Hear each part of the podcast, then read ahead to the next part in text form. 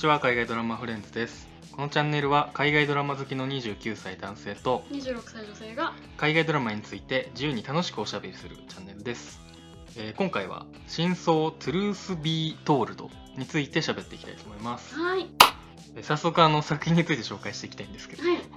えー真相はですね、はい。えー Apple TV プラスうん。のオリジナルドラマシリーズです、はい。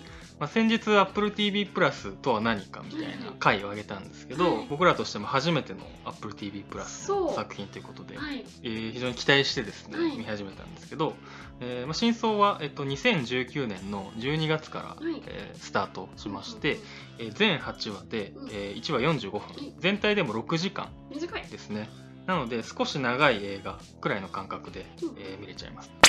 でじゃあまずちょっとキャストについてですねはい。説明していきたいんですけど、まあ、この辺はさすがアップルっていうか、うん。ネットフリのドラマと比べてはい。知名度のある俳優さんっていうのがうん。何人かね、出てるなと思いますね、はいでまず主演のオクタビア・スペンサー、はい。ポピー・パーネル役なんですけど、えー彼女は、えまあ、ヘルプ心がつなぐストーリー、まあ、これであのアカデミー助演女優賞を取って、まあ、一躍有名になったと思うんですけど、それ以外でも最近「シェイプ・オブ・ウォーター」とかはい「ドリーム」とかはい「えー、とギフテッド」とか、うん。オスカーが絡んでくる作品によく助演として出てますよね。めっちゃ出てますよね、うん。で今回は総合プロデューサーとしてもクレジットされてはいはいはい。はいます、まあ、個人的には何と言ってもなんですけどアーロン・ポールが出てます。でオーレン・ケイブ役ですね、っていうまああのこの中だとはい。20年前の事件の犯人っていうされてる人物の役で、まあ、17歳から刑務所に入ってるって役なんですけど、まあ、やっぱりアーロン・ポールといえば最大の代表作は「ブレイキング・バッド」ジェシー・ピンクマン、ね、のジェシー・ピンクマンですね。はい。でブレイキングバッドの続編の映画の「エル・カミーノ」でははいはいはい。あの主演をやってたりとかうん。あとウエストワールドのはい。シーズン3はい、にもほぼほぼメインの役で出てたりそうですね。ケイレブっていう、うん本当キーパーソンになってますねシーズン3では、っていう感じで、まあ、海外ドラマファンには非常に人気の役者さんですけど、はい。あとはリジー・キャップランっていう、あのー双子の役を一人二役で演じてるんですけど、ですよね。今回は。この人も、えっと、グランド・イリュージョンとか、はい。あとロバート・ゼメキスのはいはい。マリアンとかに助演で出てる方とか、はあとまあマイケル・ビーチっていう、はい。あのーこの人は主人公の旦那役なんですけど、い、はい、この人ビール・ストリートの恋人たちとかはい出てて、うんそうですよね。僕あの結構覚えてたんですけど、はい。とかあとトレイシー・トムズはいっていうあの主人公の妹役でうん。この人出てて、でなんとあのタランティーノのデスプルーフにスタントウーマン役で出てた方ですね。あの二部構成のうちのうん。後半のやつで車運転する方のスタントやってた人、カート・ラッセルをボコボコにするチームの方の運転手運転手。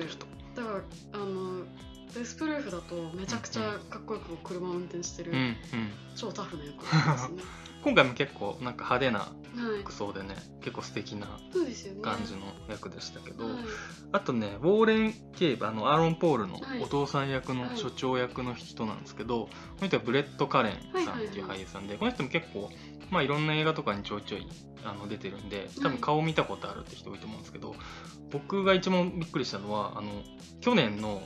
映画のジョーカーはい。のトーマス・ウェイン役です。マジで気づかなかったですね。なんか言われてみたら、言われてみたらってなんかこう、ちょっとこう、頭固そうな、はい。こう中年男性っていうか、まあ経営者とか所長みたいな、ちょっとお金持ちの裕福そう。な感じの。高い地位のはい。役の厳格なはい男性はい。っていうのがなんか似合う人ですよね。ですね、うん。まあ、みたいな感じで多分映画ドラマ好きだったら、あはい。この人知ってるっていうのが結構それなりに出てるんじゃないかなとはい思います。あと作品のあらすじに関してもご説明していきたいんですけど、はいでまず、えっと、オクタビア・スペンサー演じる主人公ははいポッドキャスターです。ポッドキャスターとはまあポッドキャストを配信するうんうんうん人なんですけど、YouTube の YouTuber みたいなまあそういうことですね。はいで、まあ、元ニューヨーク・タイムズの記者で、はい現在はフリーで記者として活動しながら、人気の犯罪調査系ポッドキャストを配信しています。はいでちなみにアメリカでは、ポッドキャストが日本と比較にならないぐらい人気で、うん。犯罪ドキュメンタリーっていうジャンルのポッドキャストっていうのがその中で特に人気だそうです。へー。っていう背景もあってのはい今回の作品みたいなんですけど、はいまあ、その記者でありポッドキャスターの主人公がはい。20年前に記者だった時に、うん。ある少年犯罪の記事を書いてまあ、とても話題になったんですけど、はい。で本人もその記事をきっかけに名前が知られるようになったっていう、まあ、いわばその本人が売れるきっかけになった事件があって、はい。でところがその事件に関して20年後の現在になって、はい。その当時の取り調べの様子を映したビデオが、はい。まあ、出てきたんですね。はい。でそのビデオをきっかけにあのもしかするとその20年前の事件が冤罪だったんじゃないかっていう、まあ、疑惑が、まあ、主人公の中でも生まれて、うん。で事件の再調査を始めていくというのが、はい。まあ、ストーリーになってて、はい。でもうちょっととですね細かくディティールを追っていくと、はいえっとまあ、20年前の事件っていうのがどんな事件かっていうと、まあある一家の家に夜中何者かが忍び込んで、はい。一家のそのお父さんを刃物で刺殺したっていう、はい。まあ、事件なんですね、まあ、結果その近所の17歳の少年が犯人として捕まるんですけど、うん。凶器とかの物証は見つからなくって有罪の決め手になったのがその殺されたあの男性の娘の証言だったんですね。はい。でさっきのビデオっていうのがこの時の証言を映したビデオなんですけど、はいまあ、そのビデオは、まあ、結構その証言の様子としてなんかこう明らかに気が動転してるような、本当のことを言ってるのかどうかちょっと怪しいなっていうふうに見えるような証言の様子が映ってて、まあ、ちなみにこの証言をした女の子っていうのが、まあ、双子の姉妹なんですけど、そのリージー・キャプランが一人二役で演じてて。はい。でこの双子の姉妹のその妹はあの事件後に失踪してるんですよ、うん。とか当時証言した姉の方ははい。ちょっと様子がおかしかったはいりとかはい。っていう、まあ、調査していくうちにどんどんいろんなことが分かっていって、もうだんだんまさにその真相が明らかにまあなっていくというのがストーリーになります。なるほどですね。ちょっと怪しさ満点な感じでザ・サスペンスというかミステリーって感じですよねそうですね。まあ、そんな感じで次回は感想について話していきたいと思います。ありがとうございました。